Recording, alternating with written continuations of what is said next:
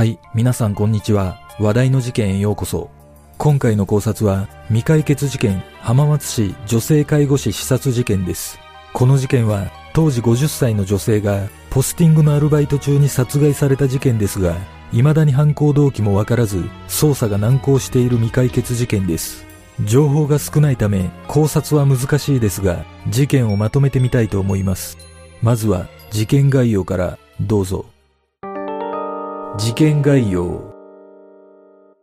2014年11月29日午前7時15分頃、静岡県浜松市東区に住む女性介護士王さん当時50歳が民家の玄関先で首から血を流し倒れているのを近くを通りかかった警察官が発見した。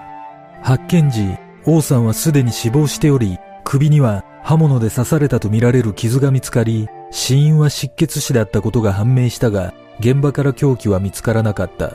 その後の調べで、王さんの衣服に引きずられた形跡がなかったことなどから、王さんは発見された民家の敷地内で何者かに襲われ殺害されたとみて、警察は殺人事件と断定し、捜査を開始した。しかし、未だに有力な手がかりは得られておらず、今年で事件から7年が経とうとしているが、現在も未解決のままとなっている。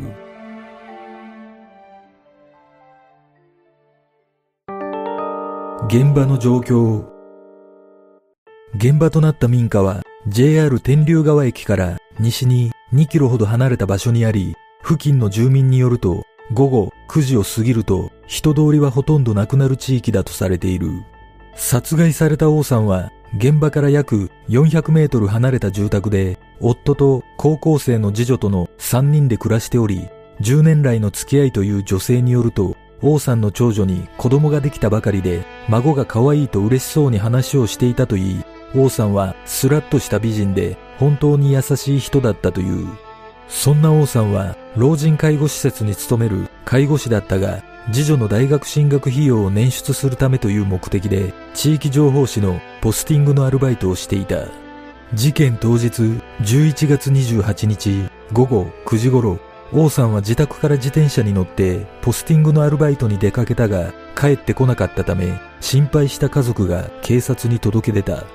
午後11時半頃、遺体が発見された現場から数十メートル離れた場所で王さんが乗っていた自転車を家族が発見しているが王さんの姿を見つけることはできなかった。翌29日午前7時15分頃、王さんの自宅から約400メートル離れた民家の玄関先で捜索活動を行っていた警察官が王さんの遺体を発見した。この民家には一人暮らしの70代の女性が住んでいたが、王さんとは面識はなく、いつも夕方には雨戸を閉めてしまうので、物音には全く気づかなかったという。その後の調べで、現場には争ったような形跡はなく、王さんの着衣などに乱れもなかったことが確認され、遺体のそばには携帯とアルバイトで配っていた情報誌が散乱していた。また、王さんのバッグは少し離れた場所から発見され、財布から現金が盗まれた形跡はなく、周辺に凶器らしきものは残っていなかった。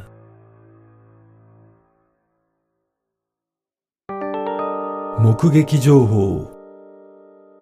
実は事件当日午後9時半頃現場近くの住民が情報誌を配布する王さんを目撃している。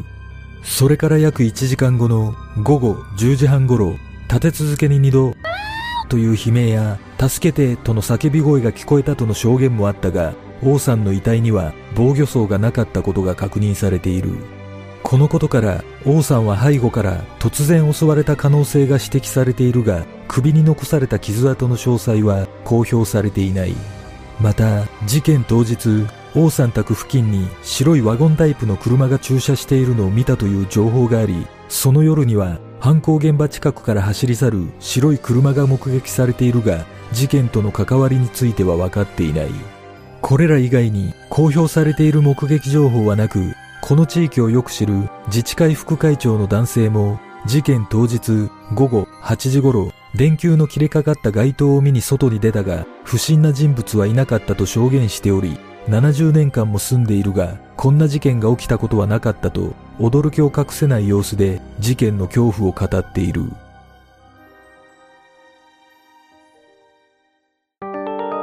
動機の謎事件後すぐに捜査本部が設置され、これまでに捜査員延べ3万人以上を投入し、本格的な捜査が行われているが、現在も手がかりは少なく、捜査は難航している。そして、この事件で最も謎とされていることは、犯行動機が全くわからないことだった。捜査関係者によると、王さんの死亡推定時刻は、11月24日午後10時前後で、刃物による首の傷は気道や頸動脈に達するほど深いとされているが、防御層がないことから不意をつかれた可能性が高いという。また、着衣に乱れがないことから強姦目的の可能性は低く、財布などが入ったバッグも手つかずだったため、強盗目的の可能性も低いとされている。さらに、王さんは穏やかで優しい性格だったと近所では評判で、捜査の結果、王さんに恨みを抱いているような人物も見当たらず、怨恨の可能性も極めて低いことが分かっている。王さんが発見された民家のポストには、王さんが配布していた情報誌が投函されていたことから、投函直後に襲われたとみられているが、それ以外の情報は目撃情報に頼るしかなく、犯人像の絞り込みは困難を極めている。実は、この事件が起きる前の2014年4月、現場から7キロほど離れた住宅で79歳の老女が何者かに首を刺され死亡した事件が未解決となっているため王さんの事件との関連が囁かれている。しかしどちらの事件も捜査に進展はなく犯行動機の解明には至っていない。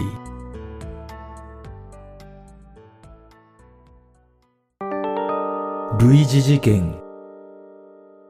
実は同じ浜松市東区の路上で2016年6月30日夜、近くに住む女性介護士愛さん、当時45歳が首や胸を十数箇所も刃物で刺され死亡した事件が起きている。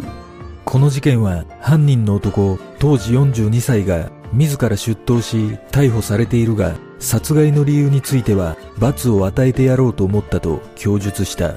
その後の調べで、愛さんと犯人の男は飲食店で出会い、二人は交際していた過去があったことが分かり、別れた後にもう一人の俺が何をするか分からないなどと、愛さんは男から脅迫を受けていたとされ、男の異常さに気づいた愛さんが他の男性に相談していたところ、この事件が起きたことが分かった。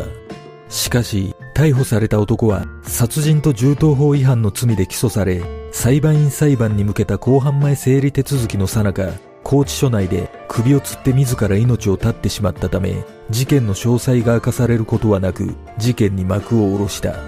このことから、今回の事件も、王さんの交友関係に犯人がいるのではないかとの声が上がっているが、捜査の結果、そのような交友関係は浮上していないという。また、愛さんを殺害した男が自ら命を絶った理由が、実は王さんの殺害にも関与していたからではないかとの声もあるが、今のところ関与を示すような証拠は出ていない。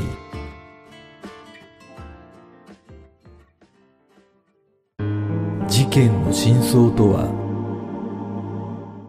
この事件は情報誌のポスティングアルバイト中の女性が突然何者かによって殺害されたことで近隣の住民からは驚きと不安の声が上がった。殺害された王さんの自宅の壁には毎年クリスマスのイルミネーションが施され近所でも評判だったとされ事件前に王さんと食事をしたという主婦は今年も家のイルミネーションをやってねと話したばかりだったのにと絶句していたというまた王さんは犯人に襲われた際二度悲鳴を上げているため一度目の悲鳴の時点で犯人の攻撃に抵抗するはずだがなぜか防御層がなかったことには疑問が残るとの声もある。果たして王さんを殺害した犯人は誰だったのか、通り魔的犯行なのか、それとも知られざる怨恨があったのか、この事件の真相とは？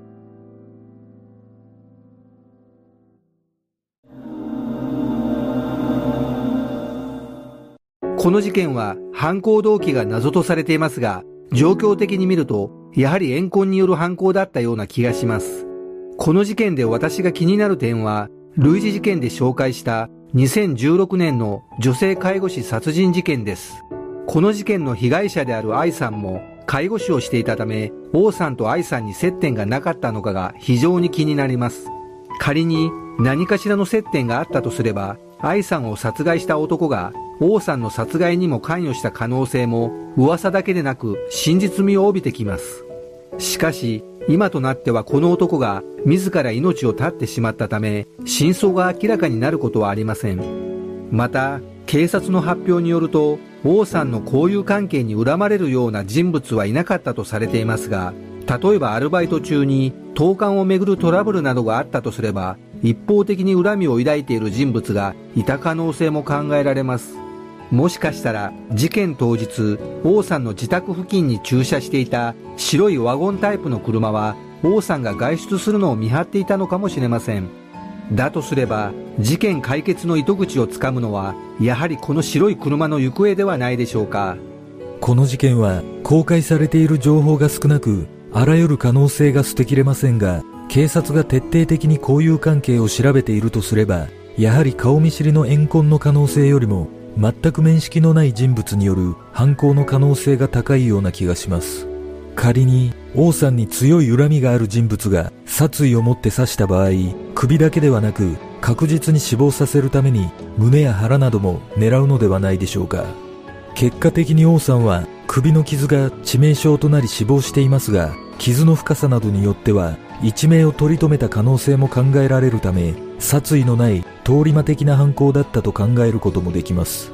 そして私がこの事件で気になることは王さんのポスティングアルバイトの頻度はどれくらいだったのかということです仮に決まった曜日の同じ時間帯に出かけていたとすれば犯行の計画性が伺えますがイレギュラー的なアルバイトであれば王さんの行動を予測することは難しいためアルバイトの頻度は犯人像を絞り込むポイントとしてかなり重要な部分だと感じますが残念ながらこれについての情報はありません。またもう一つ気になる点としては王さんのバッグだけが現場から少し離れた場所で発見されているということです。このことから推測すると犯人が捨てた可能性が高いと思われるためやはり強盗目的の可能性も考えられるのではないでしょうか。公表されている情報では現金が盗まれた形跡はなかったとされていますがそもそも王さんはアルバイト中だったこともありほとんど現金を持ち合わせていなかったと考えることもできます。もしかしたら犯人は強盗目的で襲ったものの思ったほどの現金がなかったために逃走中にバッグを捨てたのかもしれません。皆さんはどんな考察をするでしょうか？